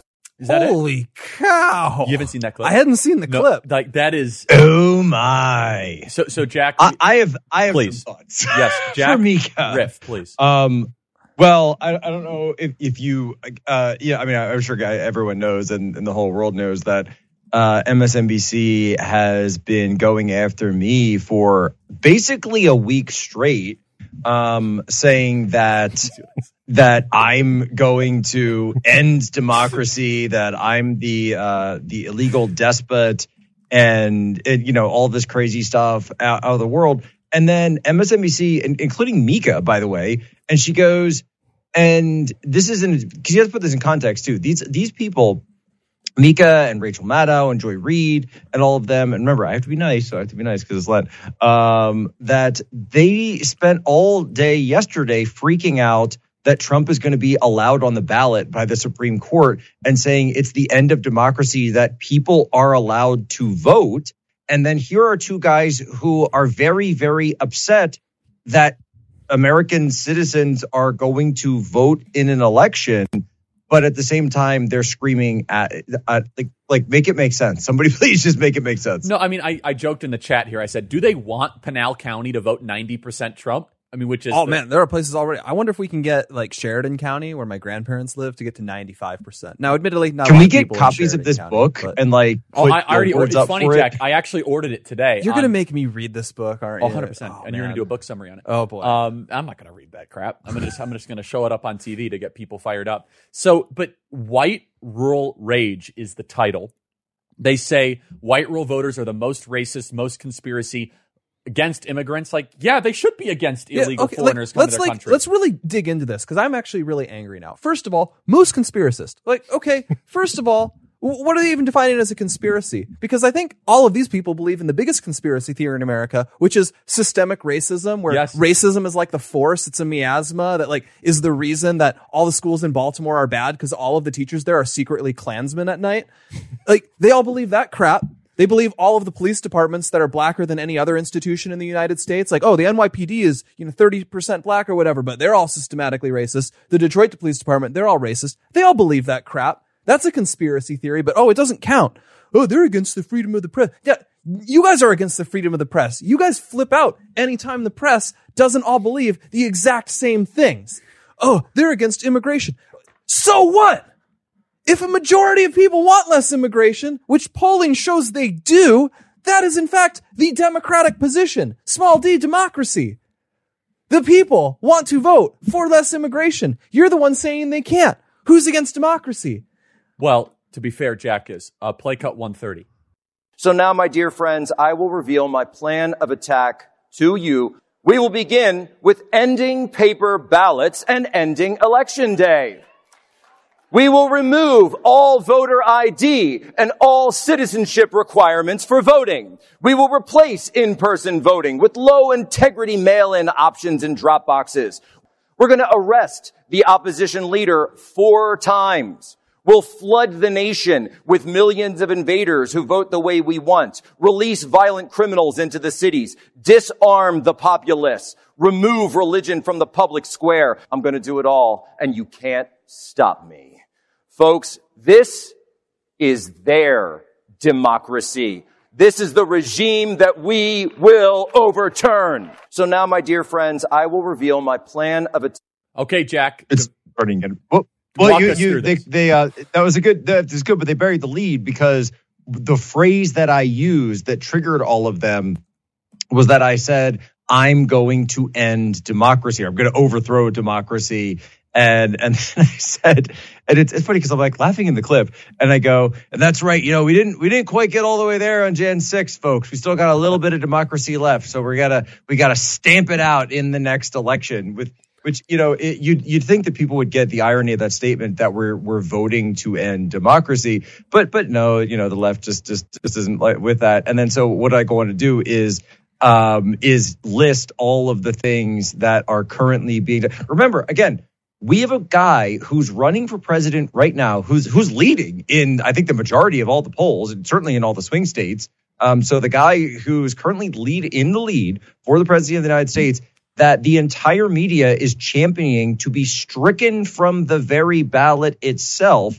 And we're basically being told now, I guess, based on this book that we're talking about, that people shouldn't even be allowed to vote if you're if you're white, if you're rural. You know, is there going to be a test? I don't know, Blake. Maybe you could design some kind of test to determine whether or not someone is a ruralite and if they would be allowed to vote or not, uh, based on their ruralnicity. No, they, they the funny part is they want to run elections like Putin runs elections. They have all this uh they have all this animosity against Putin. No, it's envy, really. It's envy for yeah, envy. It's like Putin well, we envy? only, we of, only lot of want big, Moscow. big Putin envy. Well, we only want Moscow to vote, okay? And we don't want any opponents. Yeah. Isn't that is that the whole Yeah, argument they Putin have? has an election coming up. Yeah, just all of this is the biggest projection in the universe. The Atlantic just ran an article the other day by uh, Russell Berman, whoever that is. Uh, I have it on my screen if you guys want to bring it up. How Democrats could disqualify Trump if the Supreme Court doesn't. Without clear guidance from the court, House Democrats suggest they might not certify a Trump win on January 6th. So we already have them laying the groundwork. Okay, well, first of all, we try to have courts take Trump off the ballot. Then we're going to go to the Supreme Court, have them try to keep Trump off the ballot. If the Supreme Court doesn't keep Trump off the ballot, we can have Congress go and not let him win. And in fact, even three years ago, we had another article in the Atlantic saying it might be Kamala Harris's job to stop the steal in 2024, where they were literally just laying the groundwork to say Kamala Harris should do what some people wanted Mike Pence to do on January 6th. It's all the biggest projection in the universe. They want to literally take the opposition candidate off the ballot and they're holding, they're throwing this temper tantrum. What else did they say in that video? They said in the video, oh, they're the people who believe the most. In, it was something like, like violent political action or whatever. Uh, yeah. In 2020, I don't think anyone burned down, you know, a drugstore in McClusky, North Dakota. A lot of people burned down their drugstore in Milwaukee, in Minneapolis, Atlanta. in St. Louis. They tried to do it in Atlanta and actually the police uh, stopped them. Good for them. But they did these people all do they, they view riots as a way of achieving political change. Yes. They're the ones who go out and say, "Well, MLK told us that riot is the language of the unheard." They're the ones who said, "Oh, all of the lockdowns are canceled for as long as we need to have giant marches against racial justice." They're the ones who organized lawsuits against cities to get multi-million dollar payouts to rioters after all this stuff happened. These people are just full of crap. And uh, why are they doing it, Blake? Because a book like this, it actually every time now I go do a Lincoln Reagan Day dinner in rural America, I'm going to bring up this book and be like, they hate you. I mean, this is a way where we get to 90, 95%. And by the way, I'm not kidding, right, Tyler? If we get to like 90% in Mohave County, or if we get to like, you know, I don't know, 88% in some of these rurals, you can you could start to forgive some of the losses in some of the excerpts. Am I right? Well, and, and that's Like if, in Wickenburg, for example. if there's actually a story to be told about America, if you look, and this is the most interesting thing that nobody's talking about, is how a lot of these rural places in America have gone from moderately blue to deep, deep red. Deep red. Deep red. And, and this is including Iowa. This is part of the story of Iowa and the outskirts of Iowa. This is parts of Georgia that we're talking about. Is there is animosity that's it's brewing there. And don't forget, you in COVID had the one negative impact that happened during COVID was you had a lot of semi liberals move out to the rurals, and those rural areas didn't get more blue. Uh, a lot of these places became more red, and so I mean that's that's something that's very scary for them. They're they're kind of setting the table for Yeah, themselves I mean, take to yeah, lose take big Yav- time Take Yavapai County, for example, which is growing. It's grown since 2000 significantly. Prescott, Prescott, Prescott, Valley. yeah. If they if we do two points better in Yavapai, what does that mean? Oh yeah, and that's That's 20,000, 30,000 votes. but that's the reason why they want to suppress the vote, right? With a lot of these. But people. writing books like this doesn't. Wait, wait, wait, guys, guys, guys. So, so super, super in the weeds, you know, Yavapai, Pinal, etc. Charlie, for the people that are kind of like, you know, on the other side of the country that have no idea what those places are, these rural counties, the exurb suburbs, what exactly 30,000 foot view are you talking about is so important if we drive out these low propensity voters? Yeah, and Tyler knows it even better than I do. I mean, as it goes, if you win Maricopa by one vote, you win the entire state, and that's our goal at Turning Point Action. However, you look at some of these areas in Arizona. Prescott, I think, is the second or third largest city in the state, right, Tyler? I mean, it's and Prescott is in mm. Yavapai County. No, it's it's not nearly that big, but but the again- fastest rate of growth, Oh, for fastest rate not of not population. Yeah, it, it- it's it's up there. I mean, a, a lot of these rural places. I mean, this is the same as happened in Idaho. It's happened in Utah. But the, if we elsewhere. can, if we can run up the score in these areas, Overall, well, that's why it's important for us to prepare the table to make sure that we maintain these places. So that I mean, look, the the way that they are they want to manipulate the vote in a lot of these places, they want to build cities up high and be able to control people close together. So even some of these places that are uh, that are growing, we want to make sure people have access to land that they can move out, they can have their own stuff. Uh, that's the way that you keep these things. But if, when people learn the American dream, what what is the American dream? I always talk with people about this. kids, property, It's marriage. property. Yeah. It's pro at the end of the day, it's property, it's owning stuff. When you take that away from people, you're in despotism. And and that is when people unlock that, they become more conservative organically, naturally. So just just so we know, Prescott has grown by seven percent since 2020. Yeah, it's big. Now, I, I actually do want to push track back the here. state. Overall, rural America is shrinking. A lot of this rage, a lot of this hatred is hatred of like this remnant group in America, the rump traditional American population. Mm-hmm. Because if you went back to 1950 or 1920 or whatever, the vast majority of Americans would resemble these rage filled white rural people. That would have been the vast majority of the voters. And frankly, America was a pretty successful and great country then. And these people have rebelled against this in a large way. There are a few cities like Prescott that are growing, but if you look at a map like of counties, Sedona and you know Flagstaff that are more resort. there's a few, and Arizona's a growing state generally. Yes, so it's just but the cup overflowing. the But people they're O- attacking are Ohio, not, yeah, for example. Ohio, Wisconsin, Yeah, you West South, Virginia. Southeast Ohio is not seeing a seven percent population growth like Prescott. they might be seeing a 10% population decline. Correct. And these are the people they're really singling out for hatred. And what, frankly, it's said, but probably not said enough, is it really, Uh, the way they despise, they being you know, the left wing regime elites, whatever, the way they despise rural white people, it is, it functions at least in the same way you imagine other types of like racism functioning, even if it's white against white, where they Yes. actually do just they hate them. They hate the group. in a, they hate the group. They hate them in very in ways you could not get away with against other groups. Any So, group. like the way you can just casually make a joke about people in like oh in Alabama they they have sex with their cousins and they're all inbred. You'll you can casually make that joke in all sorts of places, and you can't. For example, you can't casually make that joke about people from Somalia or Pakistan, where it's actually a problem that they marry their cousins a lot, Correct. and you can And potentially do it while in Congress. yeah, and you know, you can you can do caricatures of of them others. the way you can't do caricatures of other people. Like it's almost like they're an outlet that uh, the left is allowed to take their It's the only regime accepted punching bag. exactly. They the are a only punching bag, and especially a that you can have a mean spirited punching bag. But it's also them. just how sinister this is. These people have like very little money. Like they're very decent.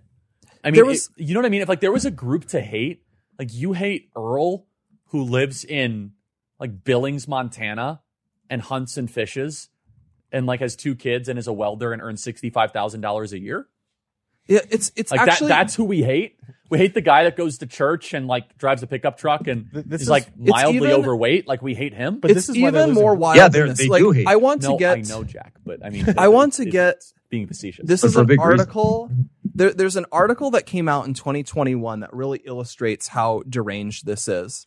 There's it was, was in the LA Times in 2021. It was by a woman named Virginia Heffernan, and Let's look her up. it's like the, the article opens this way. Oh, heck no.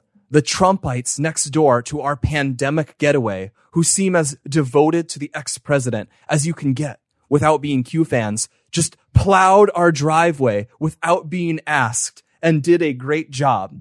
So this woman flees the, a city being run under the, you know, the policy she wants of you can't, you know, go outside or do anything. So she flees from her own policies to go to MAGA country because she actually likes living there more. And then this is an entire, this like long article complaining about the horribleness of people who literally went out of their way to help her for free by just plowing her driveway because people do that in nice parts of America. And she's spreading, well, but they voted for the wrong person. They're bad people. And this happens all the time.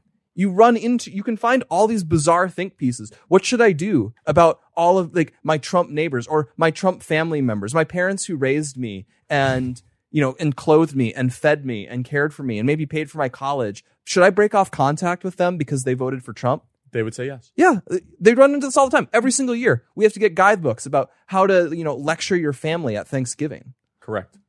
It's No, and, and I, I said this before, Blake. And is it an exaggeration where they, if they could, they would drone white rural America? oh, absolutely. He said in that clip Mm-hmm. that they're a threat to the country. He's talking to us like we're Al when Qaeda. when the those uh the Bundy Ranch people took over the uh the I can't remember the name that place in Nevada I believe it was you, you could find people on Twitter saying like why don't they drone them drone them these people literally will do that sort of thing you know the future there's this dark future where we have some like this kind of like emotional woman at the FBI sobbing while she hits the button to fire the drone missile, saying, like, "You made me do this," and then blowing up their house. And yes, seriously. Yeah, I mean, these are the people who did Waco, and it's not even that I like the guy who uh, David Koresh. Yeah, I don't. It's not that I like David Davidians, Koresh, yes. Dave Branch Davidians. But think about the context of that, where they wanted to arrest this guy, and instead Janet of just Reno and instead of just arresting him when he went to a Walmart No, that- because he did leave all the time, he went for runs every yeah, morning. they had to do this macho thing to assault it, and then it didn't work out. And they're like, "Oh, well, better besiege it. Better let the thing burn down. Better- what do you better think- spray it with gunfire. Bring in tanks. Better kill Yeah. all Oh, the that- children who are inside. Why do you think they need we need self driving cars? It's They're gonna just drive us off cliffs. Yeah. Like these people have these sick impulses. This is another line in the story. You know, uh, where is it here? Uh, this is kind of weird. This is referring to the plowing your driveway. Back in the, the city, people don't sweep others' walkways for nothing. Yeah, that's This because one of my cities columns, aren't as good as rural America. Rural America is better than you. And you should think about what that means when they don't vote the way that you do. But these, these people are wretched. They are bad people. no, no, they really are. And they So get to go a- on there's actually- television instead of having rocks thrown at them in public. so Blake, there's actually this interesting like like flip on. So you know how we talk about hick libs a lot, and we talked about like Oliver Anthony, and we talked about this whole, um, you know, genre of of I don't know, like a new archetype that's arisen on, you know, on, uh, Will Stancil is kind of one of these guys, a person who's from sort of a more rural area uh, or a Midwestern area in his case, and and yet has liberal tendencies, even though they sort of have like more more rural aesthetics. I, I think I've, I've been trying to think of what the opposite to that is because you see a lot of this on the new right that there's a lot of people who aren't necessarily rural at all. Uh, Donald Trump, of course, is probably as far from rural as you can get. The guy announced his presidential campaign uh, literally on Fifth Avenue next to Tiffany's in a, a giant skyscraper bearing his name while, you know, wearing a suit that was worth several thousand dollars, um, flying around in a helicopter and a, an airplane with his name on it. So I was like, I was like, would the, would the flip side of that be like an urban con? And so, and if so, are the urban cons like the conservatives who grow up not able to stand all the liberals that they're surrounded by all the time, the same way that the hick lib hates all the rural conservatives that are around them? It's a, I don't know, it's an interesting dynamic to get into at some point, maybe for a later show. Let's get to the last topic. What is it? Uh, the last topic is squatters. Actually, Yeah, this is This is way more way more I'll- chill. I'll, I'll start with this one. I was first made aware. So squatting's a long. T- this is not a new thing. So we should before we talk about it, we should have the news hook, the I suppose. Okay. Well, we should have the news hook. Uh, so we were talking about this today. There's a story in the New York Post. Uh, a Queens couple bought a two million dollar home to care For for, their special needs Their child. special needs son. He had Down syndrome, and they show up and they discover that a squatter is living in the building. And New York laws being what they are, you, you can't evict the squatter because So explain what that. What does that mean? That means someone literally is living in your house and you can't remove them. Exactly. A, a lot, a surprising number of jurisdictions have laws where if a person has resided in a structure long enough, even if they're not paying anything, even if they have no legal right to be there, if they have been there long enough, they get tenant rights. regardless just- of how they caught in. Right? Exactly. They could have But broken in- in. you will literally get cases where, for example, people move and then their house is for sale or they leave for a few months and someone just breaks in and changes the locks and maybe they don't find out because they are gone several months and they get back and the people just say, we have squatter rights here. They'll call the police and the police will say, sorry, this is a matter for the courts now. We can't, we can't remove this person. Yes. So, so in New York City, um, I don't have the date when this went into went into existence, but in New York City, it's probably one of the most radical in the entire country. So, in some places, adverse possession this takes you know over like after seven years of being you know on in a in a facility or in a location, or like ten years in some states. In New York City, it's thirty days. It's literally 30. If you can prove that you live somewhere for 30 days, then they can't evict you, which is insane. Like you could be, uh, you know, you could be visiting family or somewhere like somewhere for 30 days. You could be like away, you know, some people do the snowbird thing where they, you know, they'll be in, uh, in Florida for the winter and then come back after 30 days. And now all of a sudden someone lives in your house. It's insane. It's pretty funny because this is like a relic of really old law, like Anglo-Saxon common law. It's a relic of times where land title isn't quite as well defined as it is, or where you know, like a war happens and people flee, and so you need some way where uh, yeah, stuff happened and these people ended up living here, and after ten years, it's their stuff now, and we get these relics of this, and now we're in a time where you really don't need those standards anymore, but we still have these laws, and it's much worse in Europe. This happens all the time Yeah, in Europe, so- where they'll have like Romani people just move into their house and Correct. can never get them So out. I, I first was ex- Gypsies. They're gypsies. Okay, we'll say gypsies. I yeah. fir- okay, okay. Go ahead, guys. Gypsies. I, I I'll tell the story a different time. I'm exhausted. So, anyone else got something to say? no, no, tell the All right, story. okay. Sorry, we were just making All sure right. to offend people. Okay. So I was first exposed to um, squatters when I was like 10 years old, and I was in Highland Park, Illinois. There was a very, very nice house that a guy owned, and he vacated it for like a year, and he went to sell it. Uh, a homeless guy broke in and started living there, and he didn't know it for the first like 35, 40 days, and it took him literally years to get him out. He just lived in the house, couldn't do anything about it Yeah, and so and so it was his house. And Yeah. literally had to go to the court, and it got like delayed because squatters' rights at that time were like, yeah, if you live there long enough, it's your house.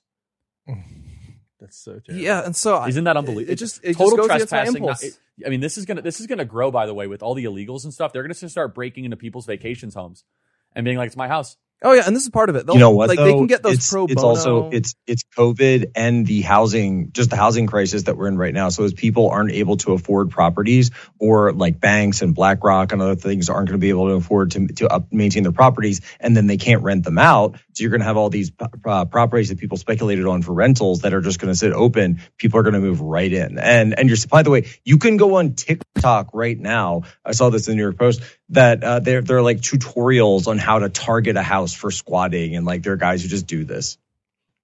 There's incredible. even there's literally cases where they'll they'll scope out houses that are for sale and then people will fake lease them to people and then get them in there long enough that they'll have squatters rights and then the person who actually sold them the lease just skips town. The Chinese may not even need to buy up our land anymore. They can just send in a bunch of squatters. Yeah. Yep. CCP. our own The CCP We're, we're gonna get TikTok. It'll be TikTok videos. You know, here's how to fly to Mexico. Here's how to cross the border. Here's what you tell them. Here's how you apply for the fifteen thousand dollar a year credit card New York will give you. Here's how you get housing. You just break into this place. Here's the NGO that you will call that will give you free legal representation uh, against these poor saps who are stuck trying to evict you.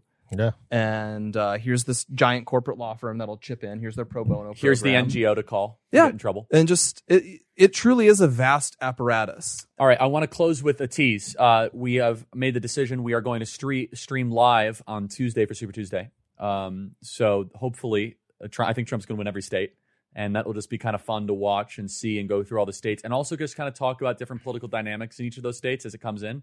What are the Super Tuesday states, by the way? They change every time. There's a bunch. So- uh, a couple moved this year. Let, let's go through the list um, really quick because I think it'll be really fun to kind of do that and make a 2024 preview.